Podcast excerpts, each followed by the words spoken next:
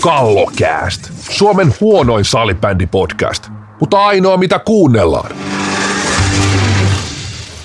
Kallokääst 127. 30. päivä maaliskuuta torstai. Päivä vielä jouluun. Sitten alkaa melkoinen tykitys. Kuukauden verran salibändiä aivan helvetisti joka tuutista tai oikeastaan yhdestä tuutista ne suurin piirtein ne pelit tulee, jos ei paikan päälle mene. Välierät alkaa huomenna, perjantaina, lauantaina, naisten finaalit. Tänään ollaan täällä Merihaassa, ei olla studio-olosuhteissa, saattaa koululiikunnan ääniä kuulua, mutta sehän sopii tähän koululiikunnasta kertovaan podcastiin. Ja Te... via, vieraana, vieraana täällä on Siltu Siltanen, nimittäin Reijo Tiainen ei ole rekkamiehenä tällä kertaa, vaan hän on kalastamassa.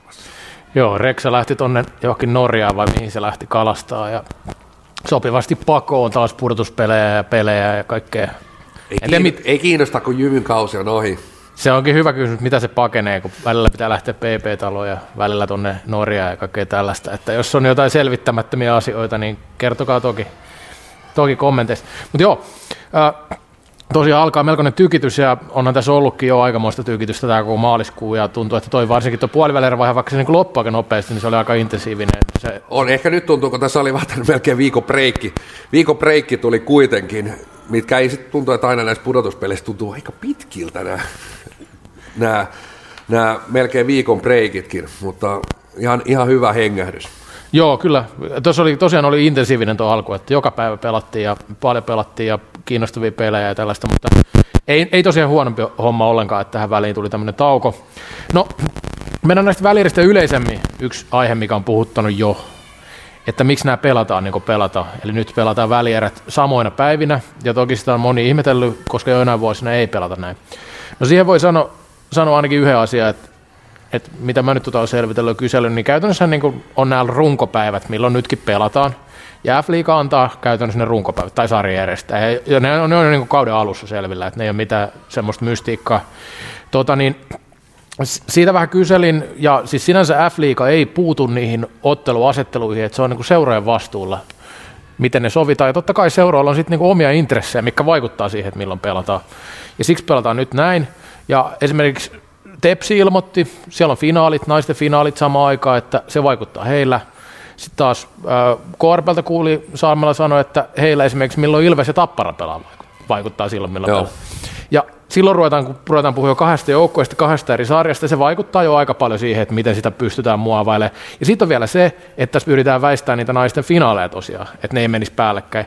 Niin kyllähän tässä niin kuin mun mielestä No ei ole mitään sääntöä, että pitäisi pelata vaikka eri päivinä tai mitään tällaista, niin mä näen, että on niin luonnollisesti käynyt, että mitä mä juttelin Salmelan kanssa, niin sano myös, että ei he niin kuin tiedä, mitä ne muut päättää silloin, kun he päättää näistä. Toki voisi ajatella näin, että ensin annetaan joku päivät ja sitten sitä voisi vielä muokata ja näin, mutta toisaalta jos, jos ajatus on se, että seurat saa päättää, niin mun mielestä se menee ihan oikein, että se on sitten vaan niin kuin sattumasta vähän kiinni, että miten ne menee. No juuri näin, ja siis nyt en ihan taas tiedä ja muista, miten F-liigan finaaleissa sitten tämä tulojako menee siihen, käsittääkseni siitä F-liiga tulee niin sanotusti mukaan, Kyllä. mukaan tota noin, lippukassaa, tota noin, ei nyt ryöstämään, ryöstämään, toki he tekee panostuksiakin näihin otteluihin, uh, mutta tämähän on viimeinen hetki, kauden paras hetki hakata sitä kassaa siellä hallilla. Kyllä.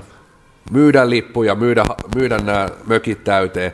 Et, et, kun tätä ei ole tehty, rajoitettu, niin tähän vain ja ainoastaan seura ajattelee omaa napansa, ja niin, niin se vaan menee tässä, tässä kohtaa, että et, tota noin, niin, äh, mielenkiintoista jääkiekon puolella muuten, en tiedä katsoa, kun siellähän, siellähän Nokia-areenalla, mitä siellä esiintyi? Antti Tuisku. Antti Tuisku vei yhden pelin ja sitten vei joku, olisiko ollut tota noin, niin, joku oopperalaulaja, Poselli tai mikä, Tätä, joo, mikäli oli, niin erikoisesti siellä alkaa nämä niin sanotusti ykkössuosikit aloittaa kahdella vierasottelulla. Ja sielläkin pelataan nämä kaksi eka peliä samana päivänä. Joo, samana ja... päivänä nämä välieräpelit. Et, ja näitä nyt on ollut, ja siis itselleni, it, omasta mielestäni, totta hemmetistä on huonompi systeemi, huonompi systeemi, että kyllä mä haluaisin nähdä, nähdä tota, joka päivä otteluita, haluaisin nähdä molemmat pelit suorina. Toki nyt kun tässä asiantuntijahommassa on, niin ne on, ne on pakko katsoa ne pelit, pelit jokainen, jokainen sitten jälkilähetyksenä, että et, et, et sinänsä, sinänsä se nyt ei hirveästi muuta, muuta asiaa, mutta, mutta tota, HC-kuluttajat, meikäläiset varmasti haluaisivat pelata joka, joka toinen päivä tai ei pelata samaan aikaan näitä otteluita. Joo, kyllä mä, niinku, mä, ja mä oon samaa mieltä, totta kai se, se olisi myös niinku toimituksellisesti huomattavasti helpompaa, kuin ei osuisi päällekkäin hirveästi näitä pelejä ja kaikkea. Mä oon samaa mieltä tuosta, mutta mä kyllä myös ymmärrän tämän, että siinä tavallaan ei ole semmoista syyllistä, mitä lähtee hakemaan, että Pitää myös, myös muistaa se, että jos peleihin haluaa niitä katsoja, niin kuinka paljon nyt voi olettaa, että ne tulee jostain eri paikkakunnilta. Tässä kuitenkin pelataan neljällä eri paikkakunnalla nämä niin kuin miesten välijät. Sitten sit otetaan vielä tämä aspekti tähän, että F-liigan kannalta kumminkin tämä naisten finaalit vaikuttaa. F-liigasta kumminkin ää, niin kuin on lähtenyt siitä, että, että viedään sekä miesten että naisten sarjaa eteenpäin ja niitä ei haluta laittaa niin kuin päällekkäin, niin se on heidän linjan mukaista mun mielestä toimia näin. Että niin kuin, kyllä siinäkin on täys poittinsa mun mielestä. Ehdottomasti siis niin, naisten, naisten finaaleille annettu selkeä tila tuossa ja, ja siltikin, siltikin tämäkään ei ole ihan ihateli, että se on tuolla välierien keskellä, keskellä, keskellä siellä ruuhkassa, ruuhkassa mutta nyt on saatu kyllä oliko yhtä vaille, yhtä vaille omat peli, pelipäivät naisten finaaleille ja esimerkiksi sitten, sit ketkä on jo katso, katsonut, niin esimerkiksi ruudun ruudun lähetyksissä, studiolähetyksissä, niin naisten finaali ajaa välierän edelleen, että esimerkiksi studiolähetystä ei tule äh, Game 2 ollenkaan. Et, tota noin, niin sieltä ei studioottelua tule kummastakaan välieräottelusta, vaan naisten, naisten finaali menee siinä edelle. Sitten olisi niin mielenkiintoista tietää, että ylipäätään, että sillä isommin, laajemmin, että onko tätä, tietenkään ei ole, vastaus on, että tietenkään kukaan ei ole tutkinut missään missä ainakaan salipädin osalta, mutta ehkä niin kuin yleisemminkin, että kumpi Runkosarjassa tuntuu, että kaikki, heti kun on enemmän pelejä, isompi kierros, selkeästi keskustelu on enemmän somessa, et, et, jot, jotkut asiat mun mielestä puoltaa myös sitä, että niin pelejä on samaan aikaan, samaan aikaan ja, ja en tiedä, toki olisi mielenkiintoinen tietää, mikä siinä olisi, mitkä hyödyt, mitkä, mitkä uh, miinusmerkit siellä olisi olemassa vähän hätällä yleisemmin, mutta tosiaan tällä hetkellä tuo homma menee niin, että seurat katsoo tuossa kohtaa omaa napansa ja, ja tietenkin, tietenkin katsoo, koska se on heidän oikeus tuossa kohtaa. Ja, Joo, ja, ja oikeastaan sit... kauden paras paikka, paras paikka nimenomaan sitten niitä euroja kerätä. Joo, ja sitten kyllä, kyllähän sekin mun mielestä nyt tässä – ihan hyvä huomioida, että ei noin näitä halleja sillä se omista, missä pelataan. Että, että niin kyllä totta kai varmaan tai kaikilla on niin hyvä tilanne niiden suhteen näistä, joka nytkin pelaa tässä.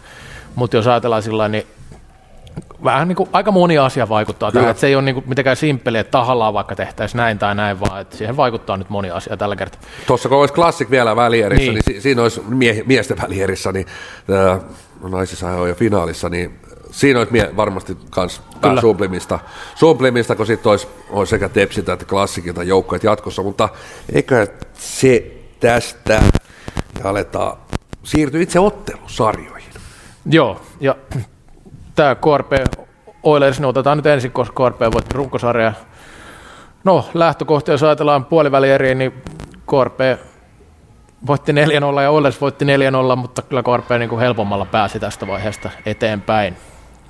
No kyllä, totta kai, että et, et varmasti semmoinen e-, erilainen, voisiko sanoa, lähestyminen, lähestyminen kaikki otteluihin pystyy hyvin paineettomasti, paineettomasti ja jopa, jopa säästellen menee nuo ottelusarjat.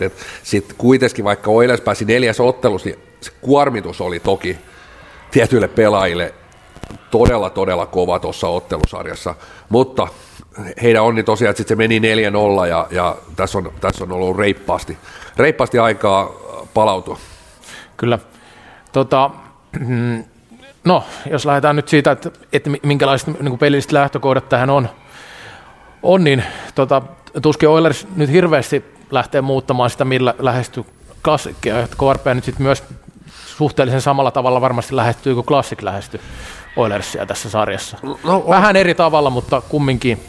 No on samaa mieltä, että, että tässä, on, tässä on selkeästi sellaiset ai, aihiot olemassa, että, että ottelusarjassa on, on sa, paljon samaa, mitä oli Classic, Classic Oilers-sarjassa ja, ja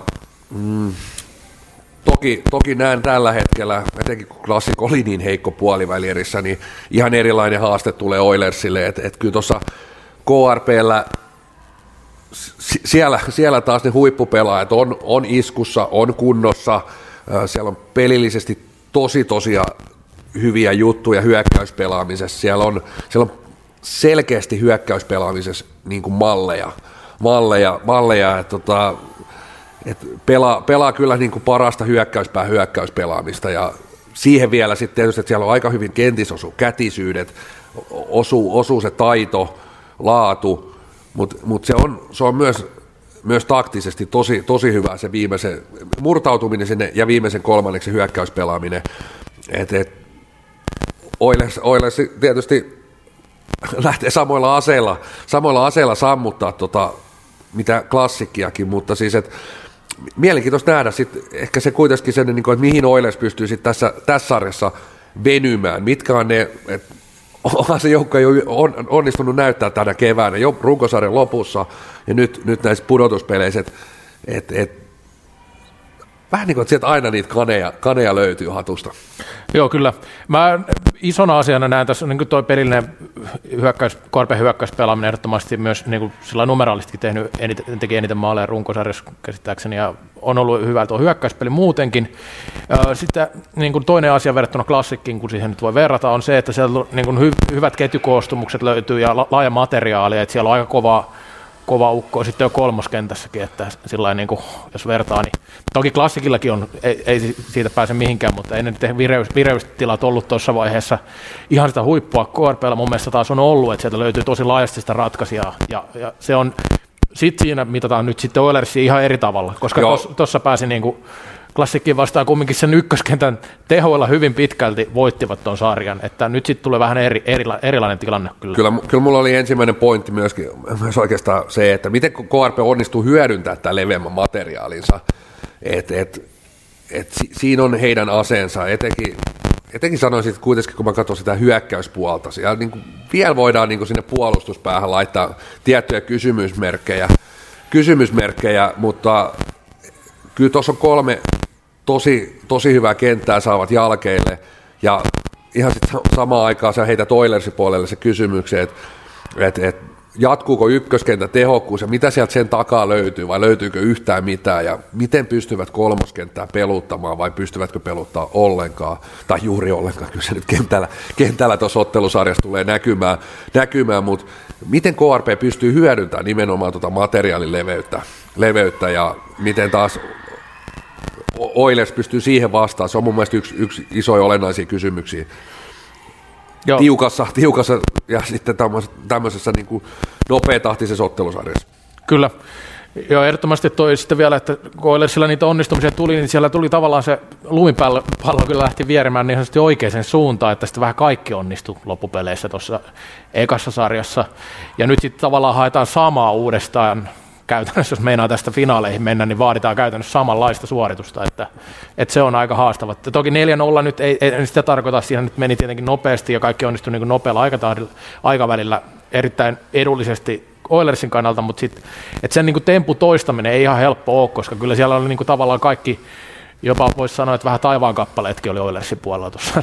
Oli paljon, että ei siis, ja ehkä niin kuin siihen nähden, että sarja meni nimenomaan 4-0, mm. 4-0 että ei, siis mikä ottelu vääryys ollut, että ei voitti, ollut. voitti ei, sitä mutta, mä en mutta, mutta tosiaan kyllä, kyllä siinä, että ehkä sellaisia kysymysmerkkejä itsellä, mitä on laittanut Oilersin kohdalla ja pointteja, niin äh, kyllä tuossa klassiksarjassa nähtiin sit sitä, että sitä pallon kanssa oltiin välillä jo liian no he voitti sen sarja. En mä tiedä, voiko näin sanoa.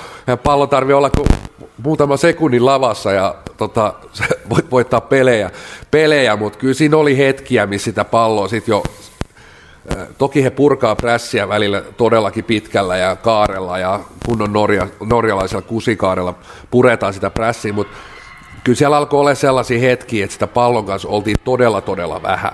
Mm. Ja kyllä tässä tulee tulee hemmetin pitkä sarja sitten. Et mä näen, että et, et toi Nokian hyökkäyspeli siellä viimeisellä kolmanneksella on, on niin paljon laadukkaampaa tällä hetkellä, mitä klassikilla on, tai klassikilla oli. Et, et, et, pakko pystyy myös pysyä pallossa paljon enemmän Oilersiin. Et, et se, on, se on varmasti heillä, mä uskon, että se on heillä semmoinen niin yksi, yksi pääpointti, mitä, mitä ovat terävöittäneet tämän viikon. Joo. No, molemmat lähtee tähän nyt sitten tietenkin niin kuin henkisesti hyvästä valmiustilanteesta, tilanteesta. Oilersille oli varmasti iso boostikin tuosta, että voittivat ja pitivät tuommoisen äh, ta- tavallaan ottivat oikeasti tosi ison voiton tuossa vaiheessa, mun mielestä niin henkiselläkin tasolla. Sitten mennään näihin asioihin, mikä on toki tärkeitä aina, aina mutta näen, että varsinkin tuossa näytteli iso rooli tuossa puolivälierissä Oilersin kannalta, eli erikoistilanteet ja maalivahtipeli. Erikoistilanteessa Oilers oli hyvä, ja sen, sen pitää kyllä jatkuu sitten tässä sarjassa, jos, jos tota niin, mielivät jatkuu. No joo, tässä, tässä täytyy sanoa, että molemmilla kyllä toi, toi on niin kuin sarja, sarjassa ihan niin kuin parasta laatua, laatua että ehdottom, no ehkä, ehdottomasti, jo, tuu kohta tähän, niin siis molemmilla on, on niin kuin laatua lyödä tuohon niin kuin ylivoimaa, Uh, totta kai sitten tässä alkaa ratkaista se, että miten onnistut myös alivoimalla. Joo. Alivoimalla näitä vastaan. Ja sitten yksi asia, missä KRP ei ole onnistunut, on 5-6 pelaaminen. Ja se on ollut heikko, se oli runkosarjas heikko, ja se on ollut uh, pudotuspeleissäkin, Olssiakin, Olssikin pystyi haavoittaa, haavoittaa 6 vitosella Nokia aika, aika kovallakin kädellä, ja vähän vielä peilaan siihen 5 myös kokonaisuudessaan Nokian johtoasema pelaamisen. Niin, et, et, siinä pitää vielä, mä näen, että pitää kypsyä. Joo, ja täh- tähän liittyen mä olin tulossa tähän, että alivoimalla sitten kumminkaan, niin kuin edes 4-5, tai en tiedä onko osa ollut 3 mutta kumminkin, niin ei nyt mitenkään hirveän hyvin Oilers tuota Olssia vastaan, että neljä sammutti seitsemästä alivoimasta, ja ei ole ihan niin kuin alivoimajoukkoina kumminkaan saada kärkeä. Tota, niin, että tässä voisi puhua siitä puolustuksesta ja osittain puolustuksen No totta kai se puhutaan viisikkotosta, mutta siellä on aika hyökkäävä puolustus kumminkin loppupeleissä. Siellä on entisiä hyökkäjiä pakkina useampi. Tämä voi näkyä tässä asiassa osittain ja sitten yleisessä tässä puolustamisessa yleensäkin. Sinänsä kiinnostavaa, koska Oilersilla on sitä tulivoimaa sitten ihan hemmetisti, jos pääsevät vaan niin kuin, ylivoimaa painamaan. Tota, sitten maalivahtipeli erittäin kiinnostava. Joonas Kaltiainen pelasi, pelasi erittäin hyvin tuossa puolivälierissä. Miro Tuomala, no ei tarvinnut pelata mitenkään erityisen hyvin. Öö, vähän voi kysymysmerkki heittää, että onko vielä niinku semmoisessa kunnossa kumminkaan, että, että to, niinku, mitä voisi olla. Että tässä, tässä on yksi kiinnostava asia myös tietenkin. Ihan samaa mieltä, että, että uh, ei, ei ole vielä Tuomalan, just kuten sanoitkin, ei ole ihan tarvinnut, mutta ei myöskään ole niissä hetkissä, hetkissä mitä sitten on, on ollut runkosarjassa, runkosarjan lopussa, pudotuspeleissä, niin ei ihan ole vielä se itseluottamus ja semmoinen varmuus siellä. Tekemisen varmuus ei ole kohdillaan. kohdillaan ja toi on, toi on ehdottomasti iso pointti, toi, että et, toi, toi vaakakuppi saattaa, saattaa olla, kellahtaa jopa isostikin Oilersilla tässä ottelusarjassa, kuten kellahti puolivälierä ottelussa. Kyllä, joo. Ja se, tai sarjassa siis. Niin, kyllä, jos nämä tiu, tiukoiksi nyt voi olettaa tiukkoja pelejä kumminkin, että oli, oli nyt miten oli sillä tavalla lähtökohdat, niin kyllä mä uskon, että Oilers ainakin tästä niin kuin tiukan sarjan teen, vaikka ei nyt meniskään jatkoon. Sitten, sitten nämä maalivahtipeli, peliasiat ja ne muut vaikuttaa aika paljonkin siinä. On, ja siis otit jo vähän kiinni tuohon henkiseen puoleen ja etenkin niin Oilersin flow-tilaa, pääsee, pääsee aika niin kuin ihanteellisesta tilanteesta kuitenkin tähän et kausi oli jo vähän laitettu roskakoriin melkein muutama kuukausi sitten ja nyt ollaan välierissä. Semmoinen niin lumipallo vyöryy oikeaan suuntaan ja tuo joukkuehan on nimenomaan floatilla joukkue. Siellä on paljon semmoista, se pelitapakin on niin paljon semmoista reagoimista, voisiko sanoa, välillä vähän prässätään, välillä ei mennä vastaiskuja. Joukkue toki oppinut paljon sietämään sitä ilman pallolla oloa, mutta se flow-tila tuossa joukkueessa näkyy, siellä on paljon se Heikki Iskola, tämän tyyppisiä pelaajia, kun ne on siinä vapautuneessa tilassa, niin ne on parhaimmillaan. parhaimmillaan. Sitten niin Nokia on uuden tilanteen edessä kyllä, että et kun ei enää kelpaa kuin mestaruus. Mm. Siis, äh, liikan isoimpia budjetteja, ylivoimaisesti isoimpia budjetteja, ammattivalmentaja. Äh, Salmela myynyt ikänsä huonekaluja, että saa päässyt tähän tilanteeseen, että saanut tuommoisen rosterin jälkeille. Äh, siis tuhottoman kallis joukkue. Ja ei niinku kauhean kauan, ei sitten kuitenkaan niinku kelpaa mikään muu kuin mestaruus. Nyt on käyty finaalis, on käyty katsoa se maailma, ne oli tommoset värivalot, silloin ei tullut mitään. Et, et, kun ei kelpaa mikään muu, oikeastaan niin tästä pitää kävellä, kävellä finaaliin. Mm. Ja, ja miten tuo joukko käsittelee sen, että, että se voi, jos, jos tulee tilanne, että ootkin taka-ajoasemassa ottelun sisällä, tai ottelusarjan sisällä, niin miten, miten tota noin, niin tuo joukko pystyy siinä hetkessä käsittelemään tilanteen, tilanteen ja muuttuuko se painetila, tämmöinen niin kuin pak, pakottava mestaruuden voittaminen niin negatiiviseksi? Niin, se, se on hyvä kysymys. Hyvä kysymys ja tavallaan nyt sitten latu on auki sinne mestaruuteen eri tavalla kuin Kyllä. aikaisemmilla kausilla. kausilla että toki niin kuin vahva kausi takana, mutta mitä, ei se runkosarjan voitto mitään lämmitä, jos ei. Että Oilers kumminkin pääsee sillä lailla alta vastaan ja tähän näin, pelkkää voitettavaa, vaikka sielläkin totta kai on, on menestyspaineita ihan, ihan ehdottomasti, mutta ehkä niin kuin tämmöisen kesken kauden valmentajan vaihdoksen ja semmoisen jälkeen, niin kaikki tavallaan kotiin päin, että tuo oli, tuo oli jo hyvä suoritus tuo puolivälierä. Mutta tota niin, nämä erikoistilanteet maalivahti, täytyy sen verran vielä sanoa tähän alivoima-asiaan, kun tuota kommentoi, että sitten niin runkosarjatasolla ne on aika samantasoisia ollut, mutta nyt puhutaan nyt näistä, mitä viime aikoina pelattu, niin ainakaan KRP ei nyt ollut siellä vastaan ihan siinä, siinä tilastossa vakuuttanut. Ja, no, voidaan nyt lähteä tästä veikkaamaan, että miten tässä sarjassa käy. Kyllä tämä menee 4-1 KRPlle. No mä annan kyllä tuota Oilersille vähän enemmän siimaa, että sanotaan 4-2 menee KRPlle, mutta kyllä tämä niin KRPn lähtökohtaisesti pitäisi olla tämä sarja. Siitä lähdetään. Toinen sarja, Tepsi Happe, tämmöinen viime vuosikymmenen puolivälierä klassikko, useamman kerran kohtaisi, itse asiassa viime vuonnakin puolivälierissä. Ja välierissä ei koskaan aikaisemmin, että Tepsi on siellä, missä sen käytännössä nyt pitääkin olla, että niin kuin kauden lähtökohdista, lähtökohdista ja tuon runkosarjan jälkeen, niin jos ei olisi välieri mennyt, niin pettymyksestä voisi puhua happea. Voi sanoa, että että pianoisena yllätyksenä on sitten kumminkin neljä joukossa. Toki siinä nyt oli tämä Classic tippu, mutta hoiti runkosarja loppu hyvin ja pääsi sieltä kotiedulla.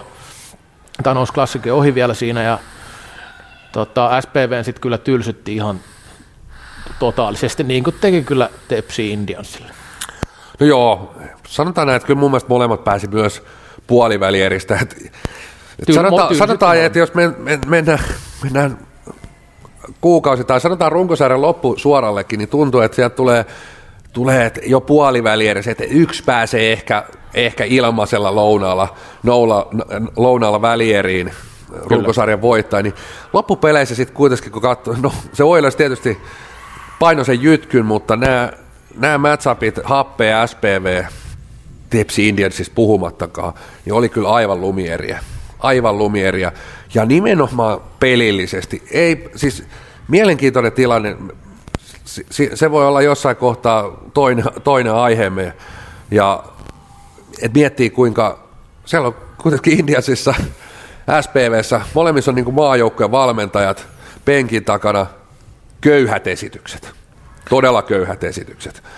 Mutta äh, mennään siihen, siihen vaikka joskus toisten, vaikka kauden jälkeen, kun aletaan perkaa joukkueita, joukkueita vähän tota noin, yksi kerrallaan. Mutta siis Tepsi Happee, uh, lähtökohdat, jos miettii viime kevättä, niin se oli mielenkiintoinen sarja. Silloin Happe, Happe pääsi tilanteesta, missä Tepsi pelasi suurin piirtein D-junnuilla ja varmaan joku bussikuskikin oli siellä kentällä ja ei palaka. Happe ei ollut palakaan siinä sarjassa sieltä ja todella onneton, ponneton esitys.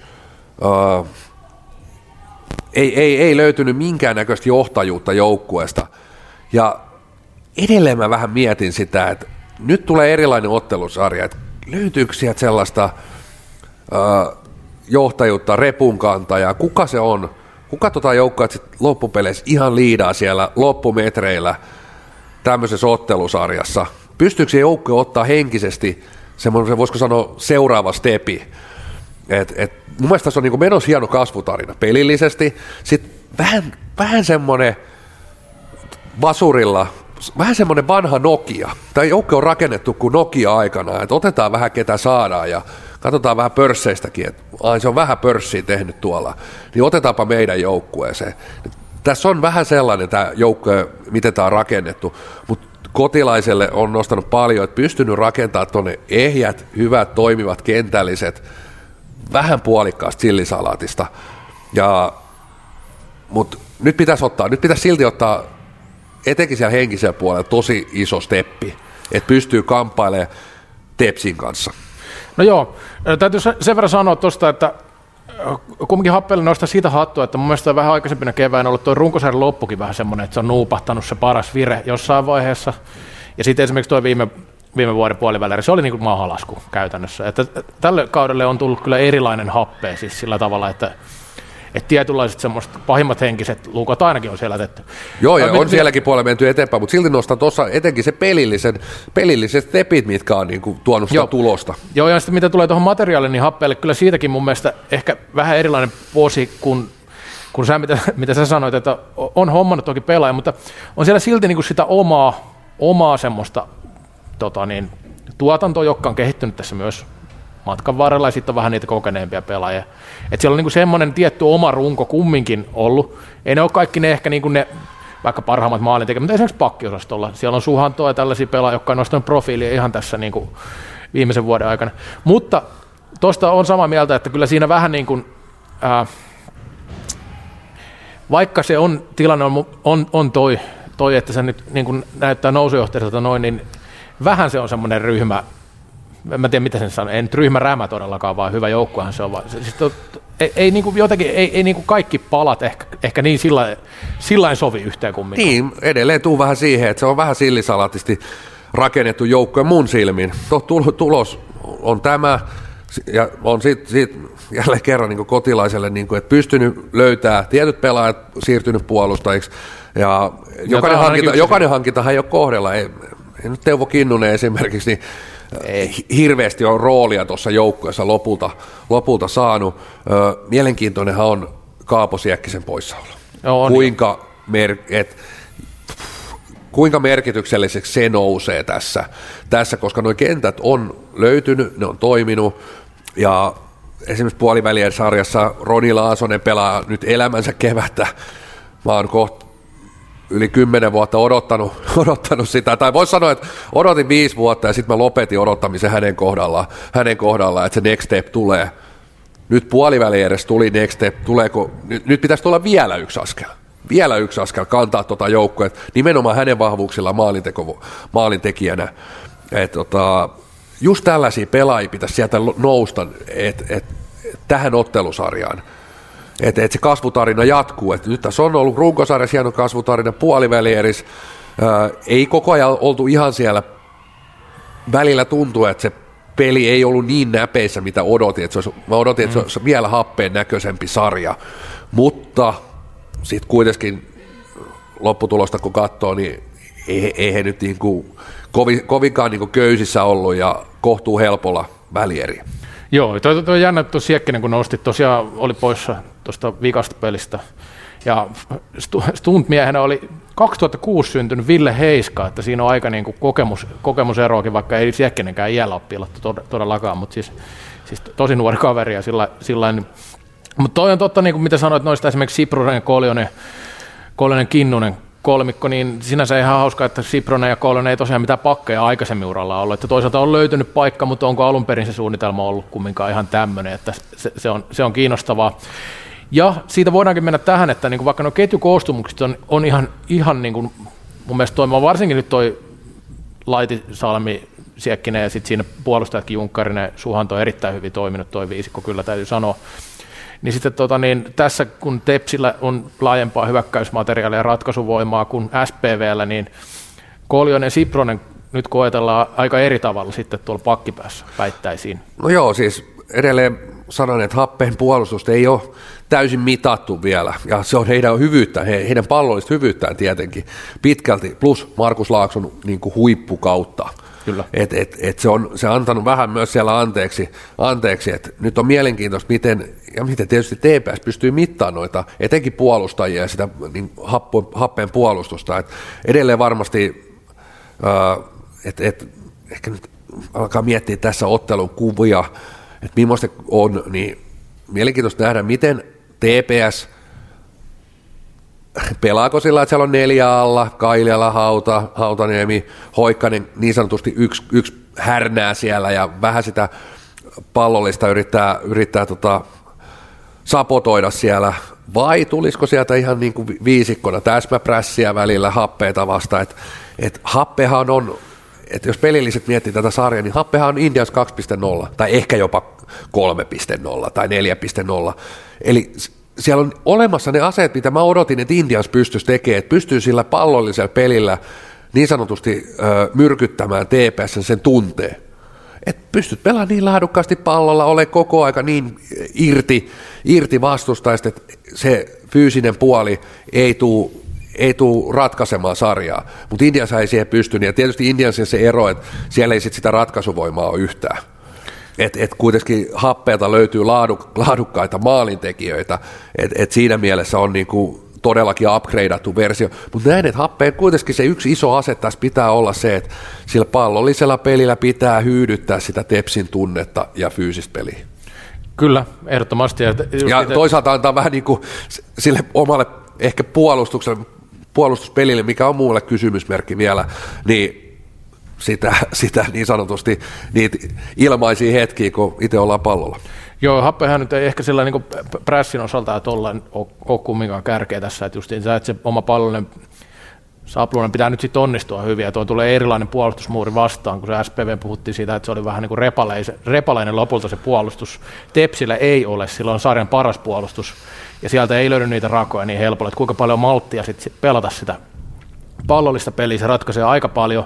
Tepsi on myös hyvä sitten omissa hyökkäyksissä, vaikka nyt niin hirveästi pitkiä pelaiskaa tai laadukkaita pitkiä, niin hyvä jälkiprässä ja semmoinen, että siinä, pitää, siinä kyllä mitataan tota happeen pallotonta peliä myös aika paljon, että ää, se on jännä lähtökohta. Et tepsi, tepsistä nyt ei hirveästi jos puhuttu tässä, mutta Tepsihän niin kuin, äh, mennään, mennään siihen. Tepsi, Tepsi näytti tuossa Indian sarjassa No toki se, että siinä oli tasoeroa ja vei niitä pelejä, mutta sitten niin kuin, siitä näki sen niin kuin Tepsin semmoisen inhottavuuden, että miten ne pystyy sitten johtoasemassa pelaamaan esimerkiksi semmoista todella raskasta peliä vastustajan kannalta. Että siellä heitettiin vaikka hyökkäyspäästä niin kuin omalle maalille tyylin pallo alaspäin, että vaan sai sen niin kuin pidettyä poissa vastustajan pallosta. Oli niin, hirveä lyijyinen ei tarvinnut edes Indiansia vastaan. Kyllä sieltä tuli niin niin heikko Indians. En ole noin heikko Indiansia Joo. nähnyt.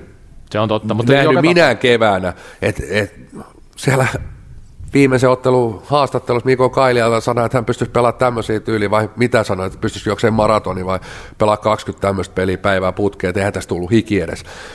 Ja en ihmettele yhtään, siis minkäännäköistä reagointia ei tapahtunut Indiansilta, että, että TPS pääsi helpolla – ja pääsi, pääsi pelaamaan kuitenkin lähes ottelusarjan alusta loppuun asti niin omilla aseillaan, että et, ei tarvinnut tehdä, siis kun tuo joukkue on, tuon joukkueen pelikirja on semmoinen niin kuin ohuen, ohuen nessun, nessun paksune, ja ei siihen paljon enempää, tiedätte kuinka pieni se nessupaperi on semmoinen nenäliina, niin siihen paljon tekstiikään mahdu, mutta kuinka laadukkaasti tekevät ne asiat, mitkä siihen nessupaperille on kirjoitettu, että se, ei se raatarilla tarvitse sieltä oikeasti sieltä penkiltä, kun se nessu paketti, se, se mahtuu taskuun, se takataskuun se nessu, hänen pelikirjansa.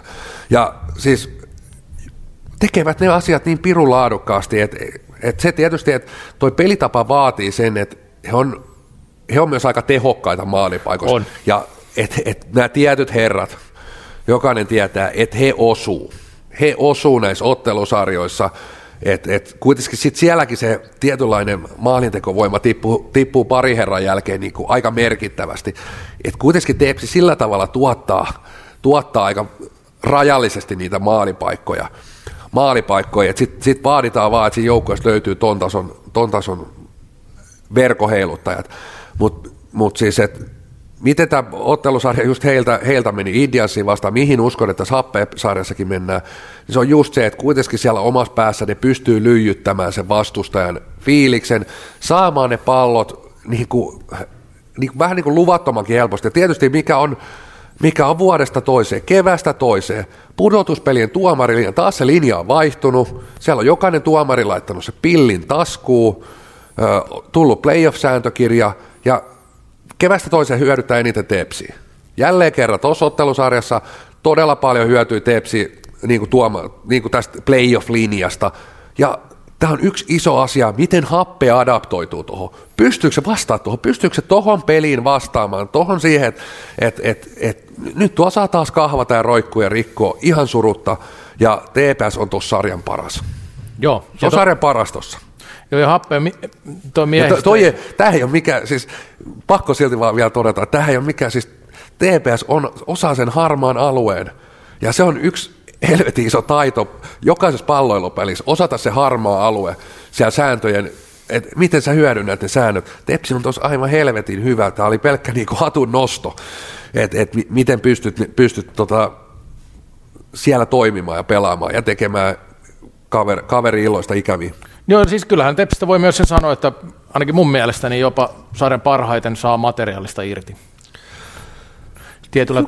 Joo, sillä tavalla, että siellä, siellä on on siellä siis laatu pelaaja, on, mutta... on, sanon, mä ostan tuon sillä tavalla, mitä mä, mulle Tepsi on edustanut, että se, se on niin tuloksen hakemista. Niin, tätä siellä meinaan. haetaan tulos. Meinaan tuloksellisesti nimenomaan. Niin, et, et siellä ei oikeastaan, siellä on tietysti, että et, siinä, on, siinä on se pelitapa raavittu, raavittu niin, niin simpeliksi, että tuolla vaan se tulos tulee se on vähän niin kuin semmoinen Excel-taulukosta laski, että joku kaava löytynyt. Että tällä se tulos tulee, voisiko sanoa, helpoiten ja todennäköisimmin ja se on, se on myös niin TPS niin iso onnistuminen. Hyvin Joo. yksinkertainen, sapluuna, ö, löytyy täsmäiset, löytyy hyvä maalivahti ö, ja sitten sit, sit toi henkinen puoli.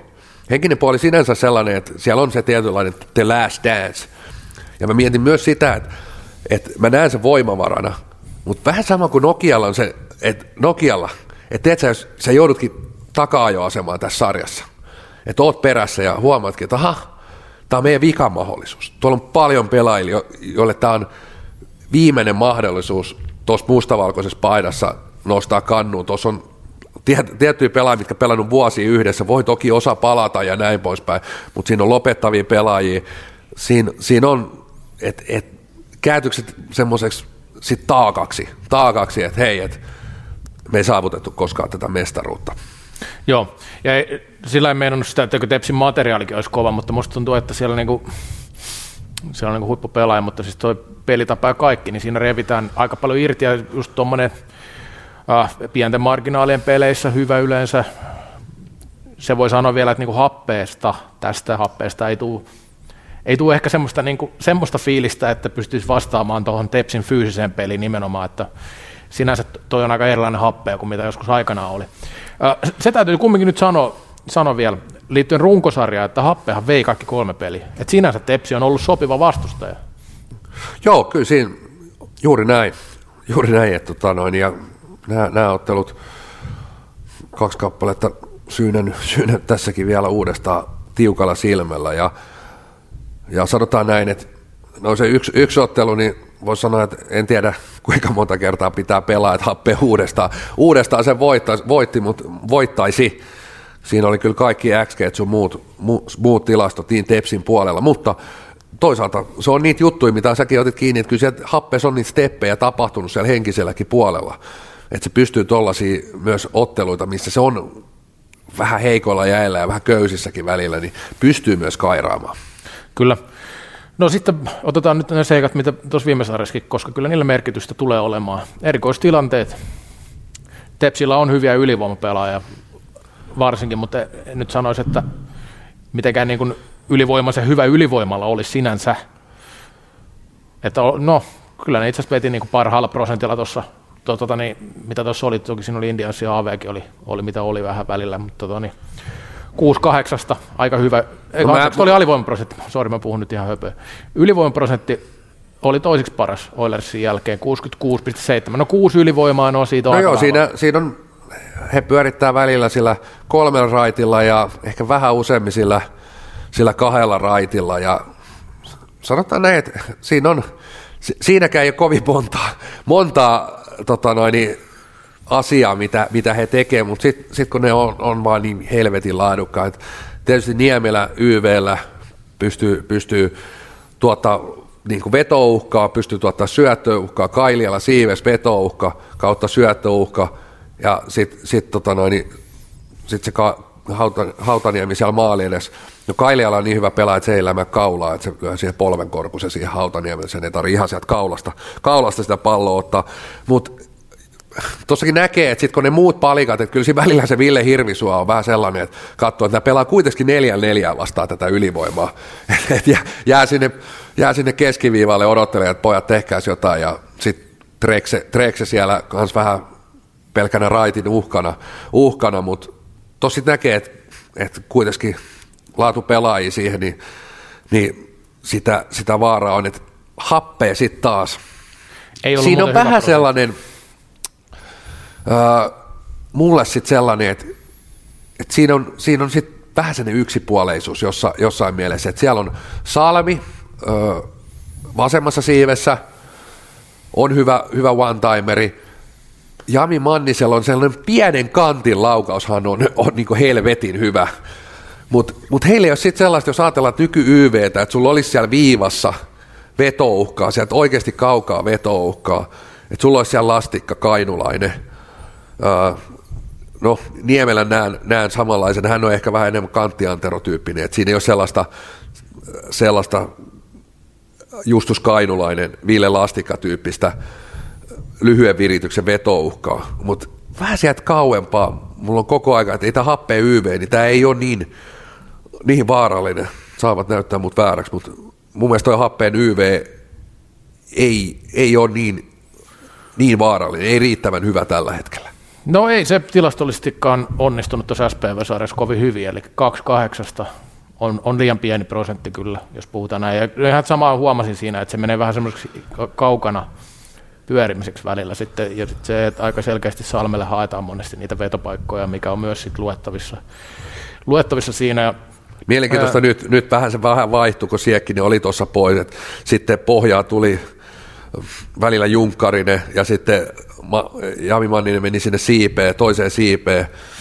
No, niin kuin tiedetään, että ei Junkkarisellakaan siinä, siinä sellaista vetouhkaa ole hirveästi. No, hänellä ei ole vetouhkaa. Et, et, et siinä on vähän miettinyt, että et, varmasti on kokeillut, kokeillut näitäkin ja varmasti valmentaja sitten päätynyt ihan, ihan tota noin, niin hän nyt on harjoituksissa varmaan kokeillut sitä sun tätä, että et noissahan sitten, olisiko Salmi pohjaa, Kinnunen, Siipeä, siinä olisi äkkiä sitten vähän sitä vetouhkaa lisää, lisää mutta, mutta aika näyttää. Joo, jo, joka tapauksessa niin tosiaan niin siinä taisi olla munkin muistikuvan mukaan, ja Junkkarinen on kyllä niin kuin hyvä pallon kanssa, mutta ei ole mikään hyvä laukomaan. Se varmaan itsekin voi myöntää. myöntää. Tainnut puhukin sitä joskus, että laukaus on semmoinen, niin sit se ei ole enää mikään vetouhka siinä vaiheessa. Siitä on oikeus. No sitten Happe ei myöskään alivoimalla nyt ihan hirveän hyvin suorittanut SPVtä vastaan, ja no siinä Peter Kotilainen taisi tehdä muutamankin maalin, maalin mutta 2 kautta vaan selvitti tuossa. Ja kun TPS on tosi hyvä alivoimajoukkue kyllä, se on tuo puolustuspeli ylipäänsä. Että näissä voi olla kyllä vaikutusta. No sitten maalivahteihin voisi mennä vielä. No se Markus Laakso, loistava kausi, mutta tässä Fälden oli ehkä, ehkä tota, niin, puolivälieris jopa paras torja. Erittäin hyvin pelasi puolivälieris. Vaikka Indiansin uhka ei ole samanlainen toki kuin näillä muilla joukkueilla. Mutta. No joo, ihan onnistunut sarja, mutta kyllä, ei, ei kyllä, mä, kyllä mä enemmän näen, että niin kauas, kauas ja niin laidoilta ja paljon joutuu Indiassa niin sanotusti vähän niin kuin juoksee sisään, ampuu selkeistä paikoista, ei mitään pois, nekin pitää kiinni ottaa, mutta, mutta en nyt näe ihan hirveän, hirveän mittarilla tota Feldenin puolivälieräsarjaa, mutta on, on siis kyllä voidaan katsoa kuitenkin koko kautta, Markus Laaksollekin tuli vähän siinä yksi ohipeli, ohipeli tuossa puolivälieräsarjassa, niitä sattuu, mutta kuitenkin lähtökohtaiset mole, molemmilla aika laadukkaat, laadukkaat myyrät siellä. Ehdottomasti. No, tästä sarjasta, no, näitä lähtökohtia nyt käytiin sen verran laajasti, että tuskin niihin enää tarvitse palata, mutta mitä tässä sitten käy? Mä annan Happelle kyllä sauman tässä varsinkin sen, sen takia, että ne on pärjännyt Tepsiä vastaan, mutta mulla jotenkin tuo Tepsi on näyttänyt vähän semmoiselta masiinalta ollakseen, vaikka tämän vuoden puolella vähän välillä meninkin huonommin, niin tuolla täydellä kokoonpanolla mä sanoin, että ne on kumminkin hyvin pärjännyt, niin kyllä mä Tepsin tästä laita 4-2 jo jatkoon, eli finaaleihin. Mietin, että annanko mä happeille yhden täplän, mutta en mä anna sitä yhtäkään. Menee 4-0. Menee 4-0 ja välieräparit käyty läpi ja mennään vielä toiseen erään. Ja, mutta sitä ennen ehditte käymään www.pudkesport.fi. Kattelin just, kannattaa mennä katsoa sieltä hakusana retkeily. Siellä on nimittäin meidän tuottaja Tiiainen on siellä arktisien vesien tota noin, ja nä, näytti olevan lunta aivan helvetin. Sieltä löytyy muuten kaiken näköistä makupussia, telttaa ja retkeilyä, kalastuksen kamaa ja sitten tietysti edelleen siellä on tämä kevään suuri keskusvarasto, pyörätyhjennys. Siltanenkin on jo kohta hankkimassa fillaria, opettelee vihdoin polkupyörän polkemisen jalon taidon. No nythän tässä on jätetty mahdollisuus, kun nämä pelataan samaan aikaan, niin jää niitä välipäiviä, niin voi tuota pyöräilyä ruveta harjoittelemaan, ei harrastamaan vielä. Toisen erä. Tallin Floorball aikuisturnaus viikkoinen Jussia 16. ja 17. kesäkuuta. Perjantaina pelien jälkeen pokeria ja lauantaina partit ja palkintojen jako. Pelimuoto 1 plus 4. Sarjoina naiset, miehet ja sekajoukkueet. Mesto on rento meininki, ei jännittäjille. Kaiken tasoisille pelaajille esimerkiksi polttariporukoille. Tsekkaa osoite tallinkfloorball.ee. Kallokääst. Ikuisesti nuori, niin kuin salibändikin. Toinen erä käyntiin. Sieltä tunturis, tunturi vai soliferi alla Siltanenkin pyyhältää, pyyhältää toiseen erään. Otetaan tähän vielä vähän yleisiä aiheita, mitkä on hieman puhuttanut. Ja yksi, yksi puheaihe on tämä, tämä ottelumäärä tällä hetkellä. 33, 33 ottelun runkosarja. Onko Joo. jo liian raskas? Joo, ja tämä on mielestäni sellainen aihe, mikä nyt, no tästä on jonkin verran puhuttu, mutta tämä on noussut monessa keskustelusta ja haastelussa esille kyllä, että tätä on, on sillä suomittu. Mun mielestäni Lauri Tiira puhui tästä silloin, kun hän ilmoitti lopettavansa. Valmentajat osa puhunut tästä, että treenaaminen ja kaikki tällainen on vähän haastavampaa, kun ei ole sitä aikaa välttämättä niin paljon siihen, kun on pelejä paljon lyhyellä aikaa. Me ollaan puhuttu aikaisemmin tästä, miten tätä on rytmitetty tätä kautta, että ja sitten on niin niin kuin ollut semmoinen aihe, mikä on vähän pinnan alla väreillä koko ajan. Mikko Stenfors viimeksi, viimeksi tota, niin, haastattelussa, pääkallohaastattelussa siihen otti myös kantaa ja tuntuu, että aika moni pelaajakin on vähän sitä mieltä, että on liika. Varsinkin kun ruvetaan puhua yli 25-vuotiaista liikapelaajista, jotka on jo jossain muussakin hommassa, kun pelaa vaan salibändiä. Kyllä, ja siis tietysti tota reissaamista tulee aika paljon, joillekin joukkueille vielä vähän enemmän. Uh, tätä on tietysti käyty läpi, on itsestään selvää, 33 runkosarjapeli, se on aika paljon tuli lisää, seitsemän peliä lisää uh, pelaajille, joukkueille, jotka menee keväällä, keväällä, keväällä pitkälle vuodesta toiseen, niin se rasitus alkaa, alkaa varmasti kumuloitua, että siellä alkaa jollain ole kyllä. Pelata 33 runkosarjapeliä, heität siihen semmoisen 18 pudotuspeliä päälle, se on niin kuin 51 F-liiga-ottelua. Kappi, sinne se kolmesta neljää ottelua, vähän treenipeliä, joku pelaa siihen päälle vielä semmoinen niin kuin 10-12 maaottelu. No mä lasken, että mm vuonna voi tulla jopa 15 maaottelua pahimmillaan, että niin kuin isoin määrä, mitä laski, jos ihan kaikki pelit pelasi, mä en ottanut harjoituspelejä edes mukaan, niin melkein 80 matsia, jos pelaisi niin kuin aivan maksimit, mitä voi pelata kauden aikana. Et se on niin kuin iso määrä. NHL, runkosarja. Se on, se on iso määrä, kun puhutaan syyskuusta tuohon huhtikuun loppuun aikavälistä, aika lyhyt aikaväli kumminkin, milloin pelataan salibändiä ylipäänsä. Toki no, mä laskin siihen jotain World Gamesia ja semmoisia, mitä esimerkiksi oli viime vuonna, niin se, se toki tuli kesällä. Mutta joka tapauksessa niin ö, iso määrä, yksi, yksi asia, mistä ollaan puhuttu aikaisemmin ja varmaan aiheellinen tässä, kun näitä ottelumääriä on lisätty, että onko toi kovin hyvin rytmitetty, kun ne pelataan kumminkin sitten tuossa aika lyhyellä aikavälillä ne kaikki runkosarjapelit, ja nyt oli tekemään MM-kisat aiheuttaa vielä se oman, oman säätönsä tuohon kauden keskelle. Sitten tuli näitä kolmen, ne, kolmen pelin viikkoja aika paljonkin tässä, ja se on amatööriurheilijoille kyllä aika raju rypistys. Kyllä, kyllä. Toukokuulle ei tietenkään missään nimessä veisi enää kautta, voisiko sanoa. On se tainnut joskus toukokuun alkupuolellekin kellahtaa vielä. Mutta tota... Tästä jäi vielä Champions Cup, joka nyt vielä muuttuu vielä eri, erilaiseksi. Totta, mutta siis se on, että et siellä päässä ehkä syksyllä aloitusta voi. Siellä kuitenkin sitten viikko kaksi tekee yllättävän paljon siihen ohjelmaan. Uh, ihan tietysti vaihtoehtoja, ratkaisuja varmaan monenlaisia. Yksi ajatus, mitä mulle tulee, niin ne on aika erilaisia vuosia ne MM-kisavuodet ja ei MM-kisavuodet. No niin on. Et on, on niin tosi tosi erilaiset vuodet. Ja, ja en mä tiedä, olisiko se edes mikään niin kuin kauhean häpeä, että niissä pelattaisiin vaikka eri ottelumäärä. Niin. Eri, eri ottelumäärä. Et, et, tota noin, niin se on kuitenkin iso rypistys, kun siellä on ne ö, eurohokituurit ja yleensä joku Suomi-Ruotsi tuplamaaottelukin ja vähän leiritystäkin päälle, se on aika, ja se on usein sitten jo kesästä asti aika tykitystä niillä tietyillä pelaajilla. Niin, mä en tiedä, olisiko, olisiko sitten 22 ottelun runkosarja jopa niin, että olisi vain kaksi kierrosta, eli se olisi jo aika selvästi vähemmän, mutta mä en tiedä sitten, miten se tekisi tuolle niin kuin seuraamiselle, seuraamiselle, että joku sanoi, että se on ihan ok, että yksi peli viikossa pelataan sillä sen 22. No joo, miksei, mutta onko se nyt niin yksinkertaista, että ne menisi sitten sillä tavalla, että kuinka pitkiä taukoja voisi tulla vaikka kotipeleissä siinä, siinä välissä, että ne on varmaan semmoisia asioita, mitä kannattaisi tai mikä olisi sitten vähän vaikeampi ratkaista, kun nämäkin just tulee myös siihenkin, että joka, tietyllä paikkakunnalla saataan pelata vaikka samassa hallissa useampaa sarjaa ja tällaisia asioita, mit, mitä pitäisi ratkaista. Ja, no 22 peliä, se on aika vähän kyllä sitten kumminkin loppupeleissä. Sitten taas tuo 26 varmaan oli se aika ideaali loppupeleissä, mitä pelattiin aikaisemmin.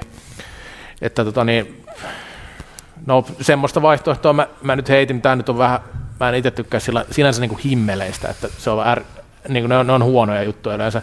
Mutta sillä Ruotsissa pelattiin tosiaan ainakin, että kun pelattiin niin 32 ottelun runkosarja, että siellä pelattiin kaksi täyttä kierrosta ja sitten ne oli jaettu maantieteellisiin lohkoihin sillä tavalla, että siihen, niin kuin sitä omaa lohkoa vastaan pelattiin vielä yksi kierros. Ja tämä ei ole mikään tasolohkojuttu, vaan siis ihan, ihan normaali pelikierros. Konferenssi niin Niin, niin sanotusti konferenssi, niin kuin vaikka NHLssäkin pelataan tällaisia, että sitten pelataan niin kuin yksi vähän paikallisempi kierros.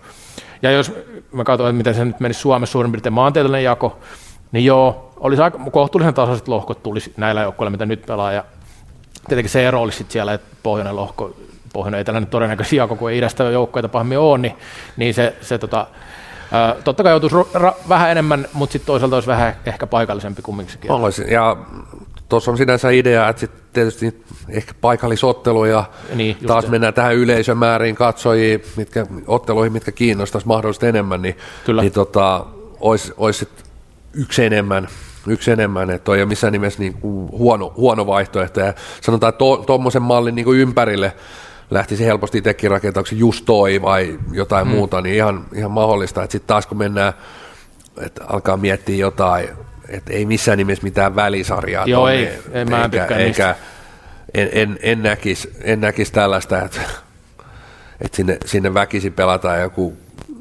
tyyli, tyyli heitä nyt, että kuusi joukkuetta pelaa pelaa jonkun välisarjan siellä kuusi ekaa ja sitten neljä seuraavaa pelaa kahdesta viimeistä playoff-paikasta jonkun välisarjan vielä. Et tota, siinäkin tietysti nämä ottelumääriä, niin kuin, miten ne pyörähtäisi, niin monta muuttaa, mutta tota noin, niin,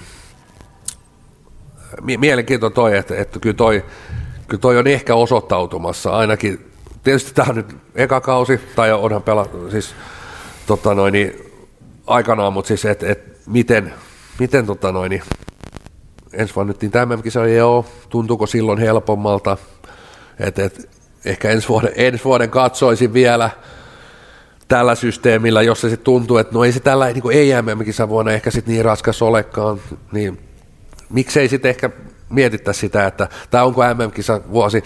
Se kauden pidentäminenkin, niin se, se on, okei, ottelu tulee tiiviimmin, siinä on oma raskautensa, mutta myös kauden pidentämisessä on tietty se, se täytyy muistaa, että se, sekin tulee osittain pelaajille sitten aina raskaammaksi. Että se kausi pitenee ja pitenee, että se on niin kuin hirveän pitkä Kyllä. se kausi. Et, et, se ei ole aina se niin välttämättä se oikea ratkaisu, vaikka siellä viikkojen sisällä se saattaa helpottaa tilannetta ja pystyy ehkä, kun sitten kuitenkin kun niitä pelejä on vähemmän, sitten harjoitellaan enemmän ja Toki, toki reissaamista tulee todennäköisesti, no tässä lajissa kuitenkin moni, moni vielä reissaa noihin harjoituksiinkin perhana, niin, niin tota, että sitten taas jos kautta pidennetään, niin tuoko se omalla tavallaan sit raskautta siihen? Joo, totta en kai. Tässä on monta asiaa, mikä vaikuttaa toisensa. Sinänsä itse olin sen kannalla, että ottelumäärää voidaan lisätä, mutta en, en mä siellä kaukalossa pyöriä. Nyt nämä viestit on sillä kumminkin leikannut että ei ole vaikka vaan maajoukkuepelaajat tai vaan joku, vaan siis ihan näitä on tullut joka suunnasta, että tämä tuntuu koskettavan sillä aika laajalti. Siinä se mielenkiintoista, kun Salmelan kanssa tuli puhetta tästä ää, näistä ottelupäivistä ja näistä, niin hän sanoi tähän ottelumääräasiaan, että, että itse, itse on vastustanut tätä, että ö, siirrytään ensinnäkin 12 joukkueen sarjaa ja että siirrytään 33, niin hän sanoi näissä keskusteluissa. Mutta ilmeisesti on ollut aika yksimielistä sen suhteen, että näin nimenomaan tehdään, että, ja niitä vaikutuksia aina tietenkään aina, aina voi tietää, ja itse, itsekin voin sanoa, että on ollut tässä varmaan liian optimistinen sen suhteen, että miten, miten joukkueet saada. Mä en usko, että tähän on tulossa mitään, nyt, nyt mitään muutosta, ainakaan heti, että varmasti katsotaan pidemmällä aikavälillä, ja se on ihan aiheellistakin. Kyllä. Se, sen mä sanon. Mutta sitten niin kuin esimerkiksi Salmalan, Salmalan kohdalla sinänsä nosti ihan hyvän pointin, että heillähän tässä ei ole mitään ongelmaa käytännössä, kun on sen verran paljon pelaajia, jotka pystyy keskittymään vain pelaamiseen, pystyy kaksi kertaa päivässä treenaamaan käytännössä, monikin pelaa niillä, melkein kaikki, ja on niin sillä ammattilaisjoukkue, niin se saa valtava edun tästä verrattuna semmoisiin pelaajiin, jotka on puoliammattilaisia tai siis täysin amatöörejä, mitä on varmaan suuri osa kumminkin. Juuri niin, Ja sitten nosti tämmöisiä pointteja, että just se, että kun olet työelämässä, niin sit kun se ei tunnu paljolta se seitsemän peli sinänsä, mutta sitten jos niin työnantajankin kanssa pitää hirveästi sumplia näitä pelejä, että pääsee lähtemään mm. näin, niin kyllä se työnantajakin rupeaa miettimään, että niitä tulee vaan enemmän ja enemmän koko ajan, että tämä kaveri joutuu lähteä nyt pelaamaan, pelaamaan tätä salibändiä ja tällaista, niin nämä on niin kuin hankalia tilanteita sen työnantajan ja sen pelaajan kannalta myös. Juuri näin, juuri näin. Tässä on niin kuin monia juttuja, mitkä vaikuttaa, mutta niin, äh, tämä on varmasti asia, mihin kannattaa kiinnittää huomiota. Mä en, en sano tähän nyt ainakaan itse mitään sellaista, että pitäisi tehdä mitään ratkaisua just nyt, mutta niin kuin Ainakin Uskon, viesti, on, viesti on ollut aika tämmöinen kyllä. selkeä tästä asiasta. Uh, mennään toiseen aiheeseen. Sieltä tuli sitten, sitten se lopullinen tulos alakiven tieltä, nimittäin taloudellinen tulos. Uh, ja ei se nyt hirveän hyvältä tämä niin lopullinenkaan tulos sitten näyttänyt, että viime vuoden taloudellinen tulos alijäämäinen noin 443 000 euroa. Et, et, ja heti samaa hengenvetoa sitten henkäsyy ilmoitettiin, että henkilöstökuluja tavoitellaan lähes 200 000 euro säästöjä vuositasolla. Joo, se on iso summa ja totta kai tämä on niin iso juttu kokonaisuutena. Ikävä tietenkin, että joudutaan supistamaan. Mistä supistetaan, sekin on ihan kiinnostavaa.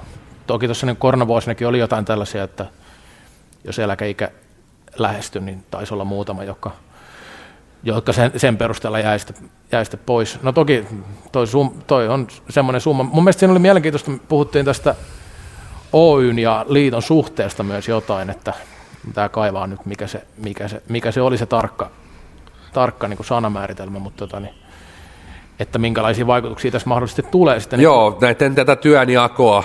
Niin. Ja äh, nimenomaan SSPL, Salibändi Oyn ja ö, liiton välistä työnjakoa Joo. sekä mahdollisia tarkennuksia liittyviä organisaation vaikutuksia. Että tämä on varmasti, ja tämä on varmasti tässä kohtaa sitten myös semmoinen, en ole siellä ollut töissä, mutta olen nyt liiton kanssa aika paljon tehnyt juttuja ja, ja varmasti asiat mennyt eteenpäin jostain vuosista.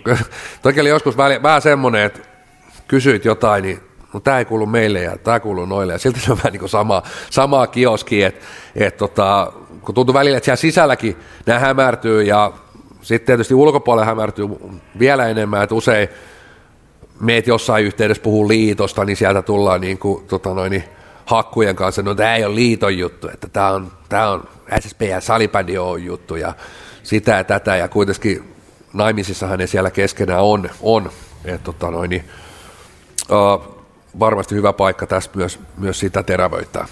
Kyllä, kyllä. Ja liiton kohdalla varmasti onkin paljon epäselvyyksiä, kun puhutaan. Tuntuu ainakin välillä, että ihmiset ei ehkä niin tiedä, tunne, tunne tai tiedä näitä liikaa ja liiton eroja sillä kovin hyviä. Onko se sitten ihmisten vika, että ei tiedä? Se on, se on sitten eri asia mun mielestä, että ei se välttämättä olekaan niin simppeliä, simppeliä tota niin, navigoida niiden välillä ja tällä.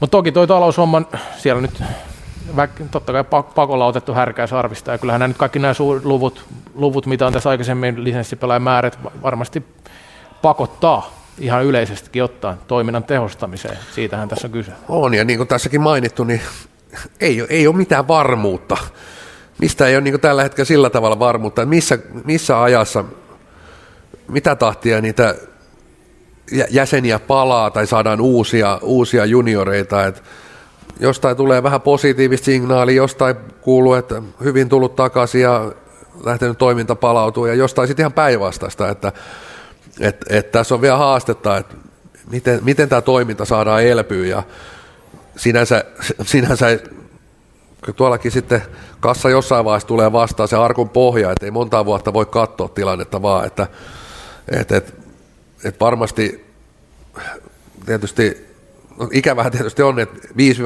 5-9 henkilö osalta kenkää, no ei itse asiassa, ö, työsuhteen ehtojen olennaisen muuttamisen tai irtisanomisen Joo. viiden enintään yhdeksän henkilön osalta.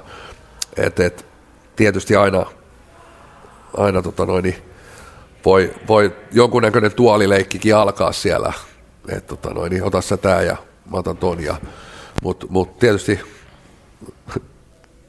pää, pää, päätehtävä nyt on tietysti saada säästöjä sieltä.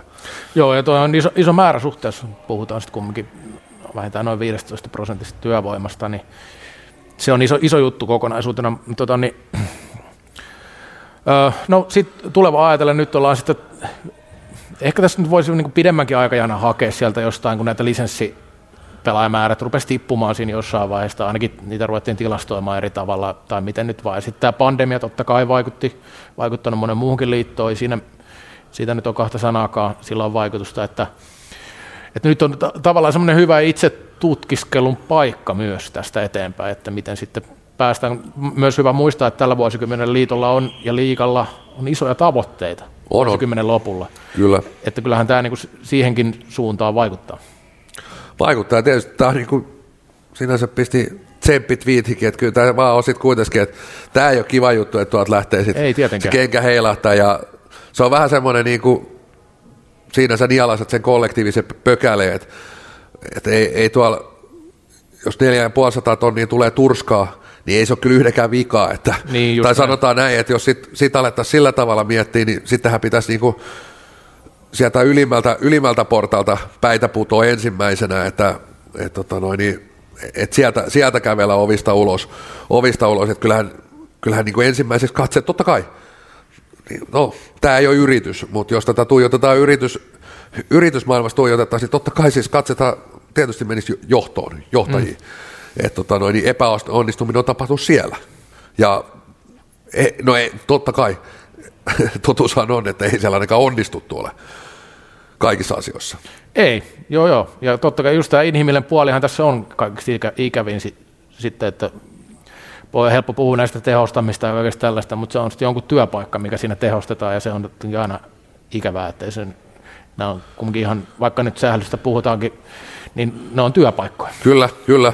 Et, tota, noin, niin vaikka joskus tullut ruodittua tiettyjä henkilöitäkin siellä ja tuolla, niin mä nyt, nyt näe mitään, ikinä ei ole sellaista ajatusta, että jonkun pitäisi sieltä, sieltä omat hommansa lopettaa, että niin, niin vakava tämä ei ole itsellekään, että tota noin, niin jokaisella toivottavasti työt säilyy, mutta tietysti, mutta sitten sit kun ihan realismiin tuijotetaan, niin, niin nyt ollaan siinä tilanteessa, että ei ole vaihtoehtoja varmaan ihan hirveästi ja, ja, ja tosiaan muitakin säästökohteita, niitähän jo ilmoiteltiinkin, että matkakuluja ja oliko maajoukkuetoimintaa taidettiin aika aika isollakin kädellä sieltä hakee myös niitä säästöjä. Ja nyt haetaan nimenomaan tätä henkilöstöpuolelta myöskin, että kyllä siellä iso leikkuri käy, että sekin oli hauskaa, että ehkä sain vähän tai kun tästä puhuttiin silloin aikanaan, niin vähän tuli näpeille, että kuulkaa, että kyllä liitolla näin iso kassa ja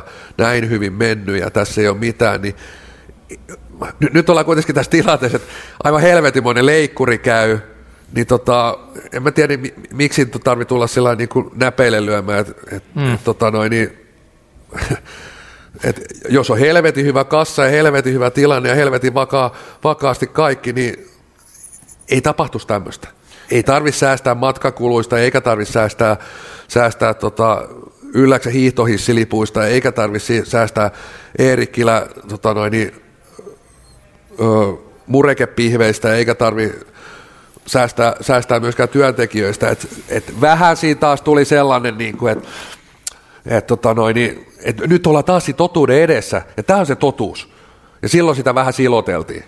Niin, joo, ja just tämä on se, My, myös niin kuin voidaan lopettaa tämä sillä, sillä positiivisen kautta, että nyt on tavallaan semmoinen niin jonkinlainen ehkä nolla piste toivottavasti tullut tässä, että tästä niin kuin on suunta ylöspäin vaan, tästä eteenpäin, mutta ei se helppoa tule olemaan, että, että nämä on nyt ne lähtölaukaukset, mitä kaikkea toimenpiteitä tehdään, niin miten homma saadaan rullaan, niin se on varmasti kovan duunin edessä. On, ja muistaakseni ekat viitti silloin, kun niistä tappio alkoi tulee, niin että tämä on kuitenkin se hetki, edelleen sanoin, että on, tiedä hyvin ja tiedä hyvin tota noin sen, että se on ihan sieltä kerrottu, että kyllä se tietynlainen niin kuin sellainen yltäkylläisyyden aikakin on eletty.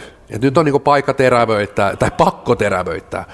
Mutta on taas niin kuin mielenkiintoisia aikoja, että tuossahan vähän, vähän asiaan liittyen, niin erotuomareillahan loppuu sopimus tähän kevääseen. Siellä on aika mielenkiintoisia tila, tilanne tulossa. Siellä on aika kovat hinku saada lisää korvauksia.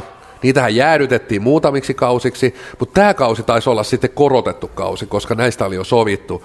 Ja nyt tosiaan haetaan sopimusta vuodelle 2326. Nyt en ole ihan tiedä missä kohtaa neuvottelut, neuvottelut menee, mutta voi olla aika haastava tilanne lähteä, lähteä tuomarienkin hakemaan lisää rahnukkaa, rahnukkaa kun liiton kirstu on tuommoisessa kunnossa, okei, tuomaripalkkioistakin ka, ka, aika iso osa on aina näitä läpimenoeriä, läpimenoeriä, mutta täytyy muistaa, että tuota 50 prosenttia on lähtenyt katsojista osassa paikkakunnilta, koko F-liigan, nyt puhutaan tietysti pää, tuomaritoimintaa paljon muutakin kuin pääsarjatoiminta, mutta meidän podcasti nyt paljon muusta puhun, niin 30 pinnaa lähtenyt, lähtenyt koko F-liigasta yleisömäärästä, kaikki seurat, joiden kanssa on keskustellut, joutuvat pudottaa budjetteja merkittävästi. Ja on mielenkiintoista, jos tässä kohtaa sitten taas niin esimerkiksi tuomaripalkkiot lähtee nousemaan. Kyllä. Mutta no. kolmatta erää, ainakin posiin ekaa vielä tulee.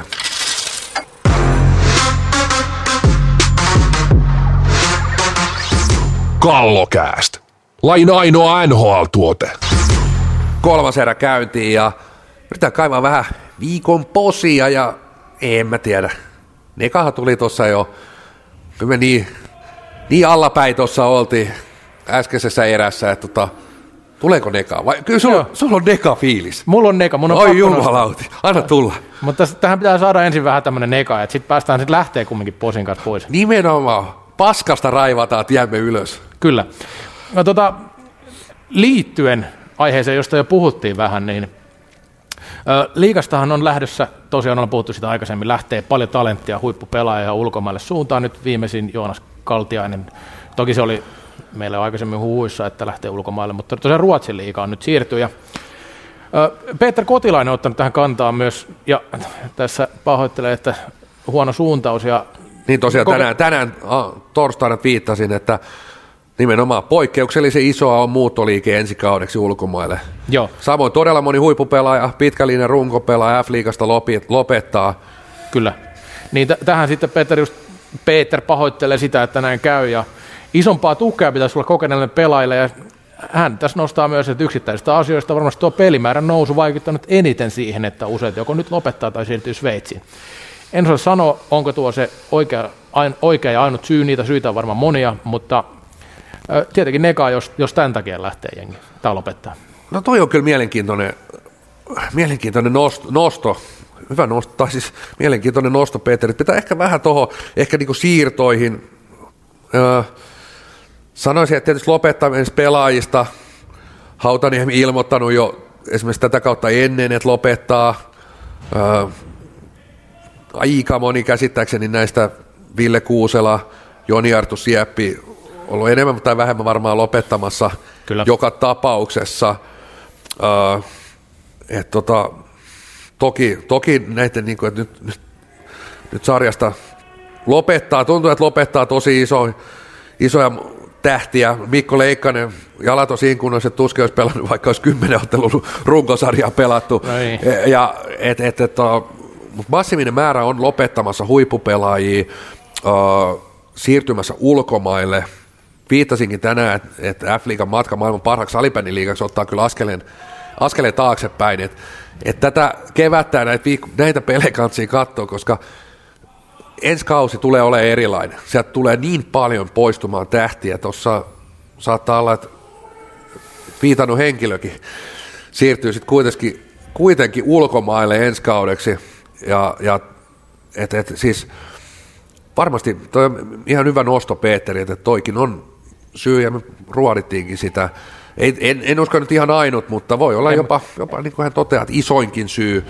On se Mutta tietysti mä, ehkä mä näen, ehkä näiden tiettyjen siirtojen kohdalla näen, näen sen, että – otetaan Miko Kailiala, Sami Juhansson tyyppiset siirrot, he on siellä priminsa, he on tietyn ikäisiä, toki tiety, tietyissä olosuhteissa nämä olisi niin nuoria jätkiä, ne olisi ura ihan pirusti jäljellä, mutta kun tämä on salibändiä, tämä on amatööri, puoliammattilaisuus, siellä, siellä välimaastossa häilyvä laji, niin nämä jätkät on siellä primin pää, pää, päädyssä, päätepisteessä ja halu käydä ulkomailla, nähdä vähän maailmaakin varmasti. Siinä on monta syytä siis, niin kuin, totta kai korvaukset saattaa olla, mutta myös se, että kun tämä laji mahdollistaa sitten tämmöisen, että pääset ulkomaille ja näet vähän maailmaa eri kantilta, ainakin itselle sekin oli iso syy aikanaan lähteä. Tietysti itse halusi nimenomaan sitten taas niin Ruotsiin sinne parhaimpaan sarjaan.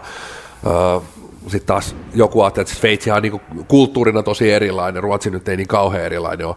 Mutta tota noin, niin, niin kuin sanoin, niin tässä tietysti ehkä vähän pakkaantuu tämä sekä lopettaminen että, että äh, siirtyminen. Korona teki, se hidasti Sveitsi vuosia, että Sveitsi kärsi niin paljon tuosta koronasta ja sarjat oli aika paljon kiinnikin ja varmaan sielläkin oli semmoinen, että yhteydenotot väheni.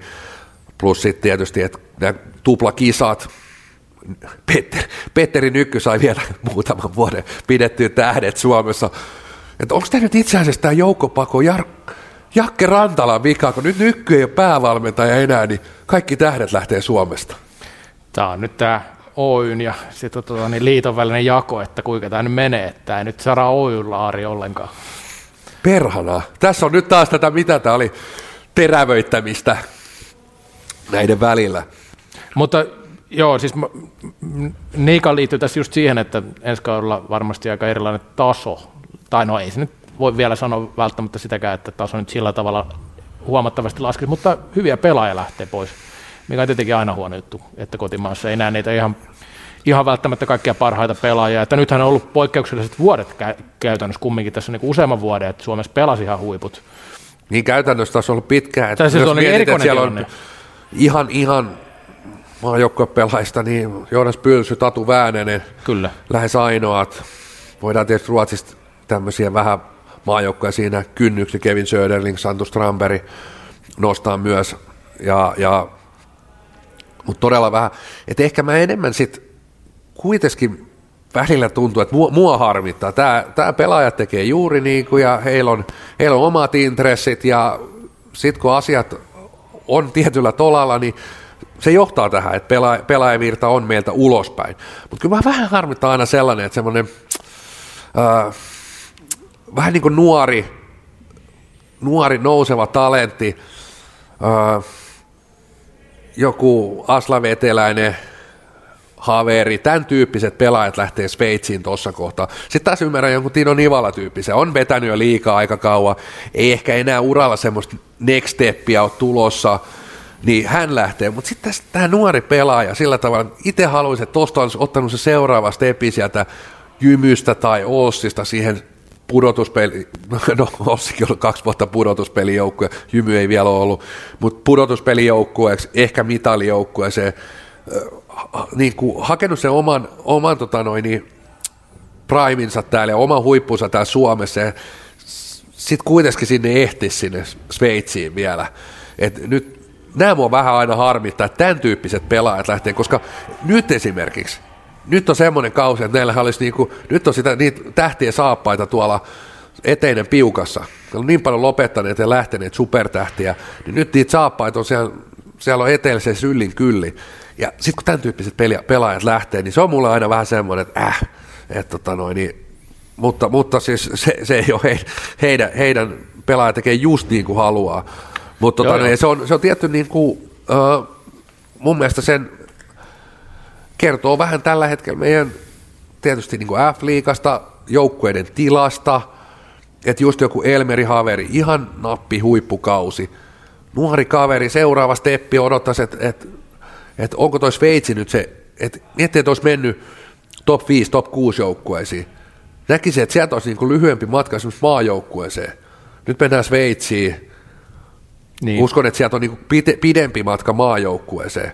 Hän nyt on yksi esimerkki, ei- ei- eikä en halua, että hä- hänellä voi olla monta syytä, siinä voi olla mitä vaan, mitä en tiedä, mutta hä- hän on mulle sellainen niin tyyppi esimerkki, näitä on muitakin pelaajia, mutta nyt tulee vaan nimenä mieleen, että, että hänellä olisi varmasti 32 häkkiä maali per peli tällä kaudella nuhjuisessa jymyn nipussa, niin kyllä mä sanon, että toi olisi top 5 moneen jengiin niin huippujätkä, saisi heti rooliin siellä tota noin, niin olisi, olisi otettavissa. Joo. Ja siinä ne seuraavat stepit. Kyllä se on ehdottomasti, tuossa on hyvä pointti.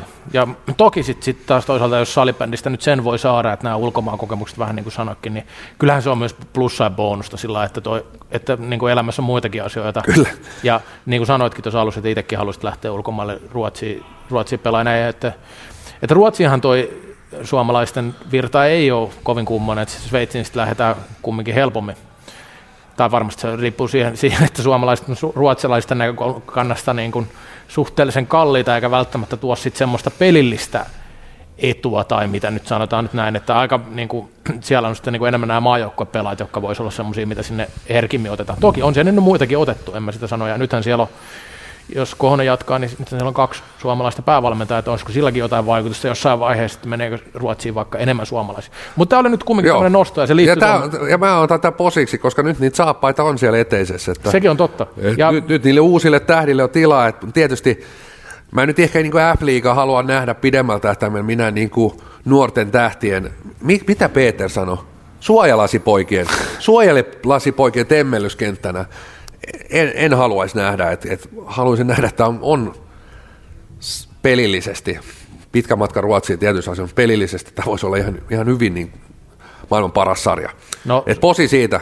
no Mut ja toinen posi, toinen posi lähtee F-liigalle, F-liigan Jorylle, joka tämän, tai ketä tämän on ikinä päättänyt, ja Peter West, Lintumiehelle, Peter Westerpakalle lähtee kans posi draft. Tässä on, ai että nää on miettinyt tämän. Pajatso tyhjenee, Suomesta lähtee kaikki huippupelaajat, ne lopettaa, ne ei jaksa pelaa 33 ottelua, ne lähtee ulkomaille, ja nyt meillä on draft, joka pelastaa koko tilanteen. Draftille posi. No miksei. Siis tämähän on se- niinku, tässä täs näkee, että siellä on vaan oikeat miehet siellä johdossa, johdossa. Ne on tiennyt tämän, ne on tiennyt tämän, että tämmöinen tapahtuu, tapahtuu tähän kevääseen. Me tarvitaan imua F-liigaan ja millä se tehdään, niin draft. Mä, otan, joo, mä vielä otan kiinni tuohon suojalasipoika-termiin ihan sen takia vaan, että, että siis ne, joiden pitää pelata suojalaseilla, niin nehän on jo 24-vuotiaita ne vanhimmat. Eli käytännössä tuo liikan keski-ikähän on 24. Eli se on jo suojalasipoikien temmelyskenttä aika pitkälti tällä tavalla. Joo, tämä on vaan tämmöinen huomio. Huomio tähän liittyy, että näin se aika vaan kuluu, kun ei sitä, sitäkään muista, että 99 rupeaa olemaan jo aika niin kuin keski-ikäisiä liikapelaajia Kyllä. mikä on niin se toinen kehitys. Mutta tota niin, jo ehdottomasti nyt lähtee, lähtee posia, posia tästä, että nyt säälys vähän tästä otteluohjelmasta, että pelataan samaan aikaa, että tästä tuli puhetta ja sanomista. Ja no joo, mä ymmärrän sen kyllä, koska en mä, ite, mä itekin olisin halunnut toki, että ne olisi pelattu eri päivänä näin. Mutta se keskustelu käytiin jo. Mutta sählyssä ei ole, tullut, ei ole menty niin alas kuin nyt esimerkiksi lätkässä ja futiksessa lätkässä joku niin kuin ihan nollatason konsertit vie tilaa tuolta noin, ja pelejä joudutaan pelaamaan vieraissa niiden takia. Ajattelee oikeasti vieraspelejä sen takia, ei sählys tämmöistä ole käynyt. Sitten toinen, veikkausliikapeli jouduttiin siirtämään pikkukakkosen takia se alkamista. Eli sähly oikeastaan kumminkin, kun ruvetaan miettimään isossa kuvassa, niin aika ylivoimasta tekemistä, että ei todellakaan jää jalkoihin mihinkään Antti Tuiskulle tai pikkukakkosille. Niin vaan- tämä on nerokas, kun tää on, pelataan kaiken maailman pussivarikoilla ja sitten lihapiirakkamiehen hallissa, niin eihän sinne kukaan konserttia voi viedäkään. viedäkään. Että tämähän on niin nerokas konsepti, että tehdään vähän niin kuin paskoja halleja, paskoja katsomme, vähän huono, siellä on vähän ky- tolppaa ja sitä tätä. Tehdään sinne kukaan helvetti konsertteja vielä. Ehdoton posi siitä ja sitten nimenomaan tämä, että itse asiassa posi lähtee kyllä tästä, tästä mainitsemastasi veikkausliikakeisestä. Mullakin puolitoista vuoden traumat ollut, kun välierissä jouduttiin yksi studio, erätaustudio antaa joulukalenterille, niin ne traumat kyllä häipy tuossa. Joo, ja sitten ei säily sotteta ongelmaa, kun ei ruudulta tuu kumminkaan mitään pikkukakkosta. Et, et se niinku jyrää kumminkin sinne. Sama vaikka neloseltakin, niin ei sielläkään mitään semmoisia ohjelmia. Että, et käytännössä sähly tässä selkeä voittaja. Että aina kun vertaillaan muihin lajeihin, niin tässä lähtee iso posi. Sähly dominoi. Sähly dominoi. Hei, ja se dominoi tässä aika monta viikkoa eteenpäinkin. Pelejä tulee ja hyviä sellaisia. Vuoden parasta aikaa eletään. Se on moi moi. Moi. Kallokääst. Ikuisesti nuori. Niin kuin salibändikin.